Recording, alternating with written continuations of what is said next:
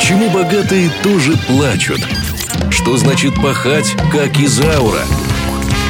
Не жизнь у вас, а Санта-Барбара. Как повлияли сериалы на нашу жизнь и какой след оставили в ней?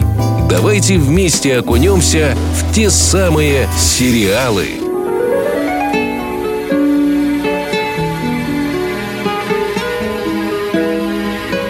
Далеких 90-х российский зритель все еще продолжал знакомство с сериалами, попутно изучая культуру каждой страны и погружаясь в хитросплетение сюжетов – Просто Мария была показана следом за рабыней Изаурой и сериалом «Богатые тоже плачут». Теленовелла стала своеобразным подарком женской аудитории, ведь первая серия вышла на экраны 9 марта 1993 года. К тому моменту все уже привыкли к коротким сериям и прекрасно понимали, что спустя 30 минут действо на экране закончится и им придется ждать следующую целые сутки – Однако просто Мария порадовала зрителей количеством серий. Их было 150. Достаточно для того, чтобы полюбить, и мало для того, чтобы сериал успел надоесть. В основе сюжета история деревенской девушки Марии, которая приехала в столицу, чтобы найти работу.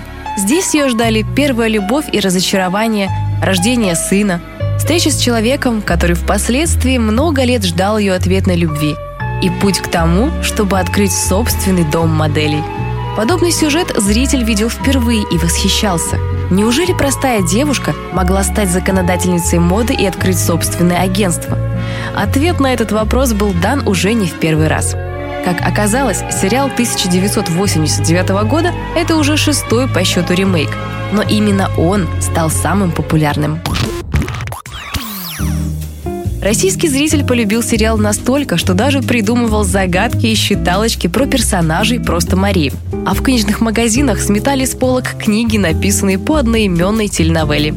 Целых пять бумажных изданий – кстати, на волне популярности быстренько написали и шестую, назвав «Прости, Мария».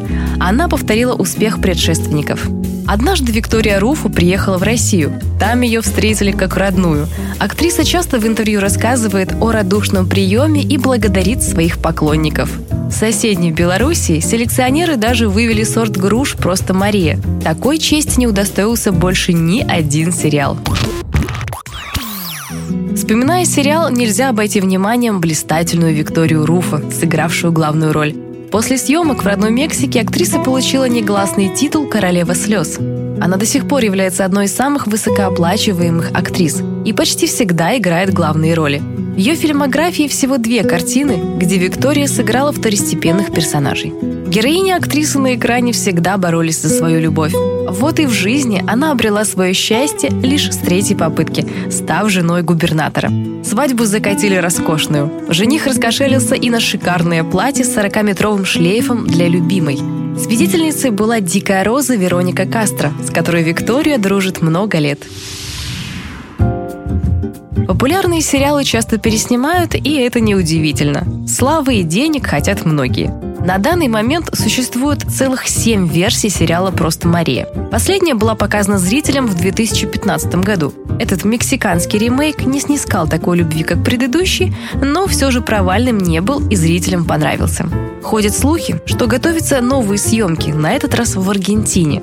Увидит ли свет новая версия и станет ли она так же популярна, как «Просто Мария» 89 года, покажет лишь время.